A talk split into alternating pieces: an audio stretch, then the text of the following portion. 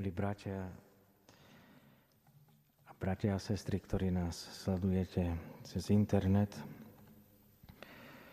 dnešnou slávnosťou si pripomíname, že Pán sa dáva poznať, teda zjavuje sa aj pohanom, nielen vyvolenému národu, ale všetkým ľuďom na zemi. V Evangeliu sú to mudrci z východu. Od, od Izraela na východ to boli známe krajiny, buď Perzia, Média alebo Arábia. Oni predstavujú pohanov, ktorí sa prichádzajú pokloniť novonarodenému kráľovi. Samotný obraz klaňania sa troch kráľov, ako hovorí ústna tradícia, je, je predobrazom prijatia pohanov do kráľovstva, ktoré prichádza s Ježišom na túto zem. No a my dnes sme toho živou skúsenosťou a potvrdením. Aj naše národy slovanské boli prijaté do cirkvy. Teda my máme pohanské korene, ktoré boli naštepené, tá pohanská vetva je naštepená do, do viniča, do Krista, ktorý nás prijíma do svojho kráľovstva.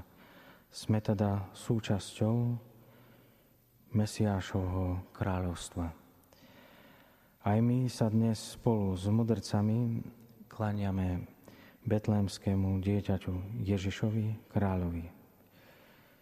Ale otázka znie, ako sa dnes môžeme pokloniť kráľom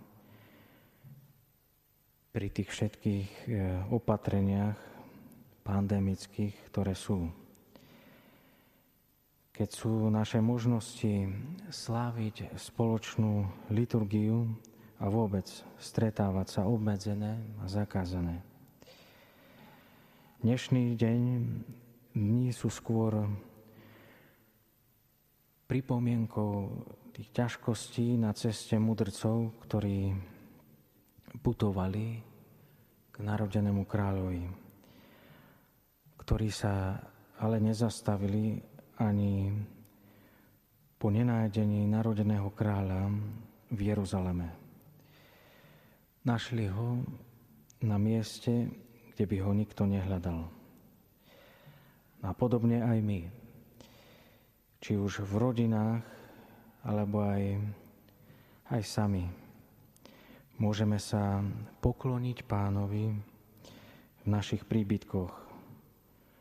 Pred krížom alebo obrazom. Gesto, ktoré by nás možno ani nenapadlo keby, kebyže je voľný pohyb a možnosť prísť do chrámov.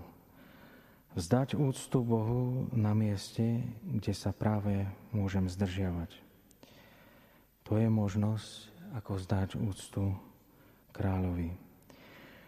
Múdrci poklonov uznali moc narodenému kráľovi, teda narodenému Ježišovi, dieťaťu.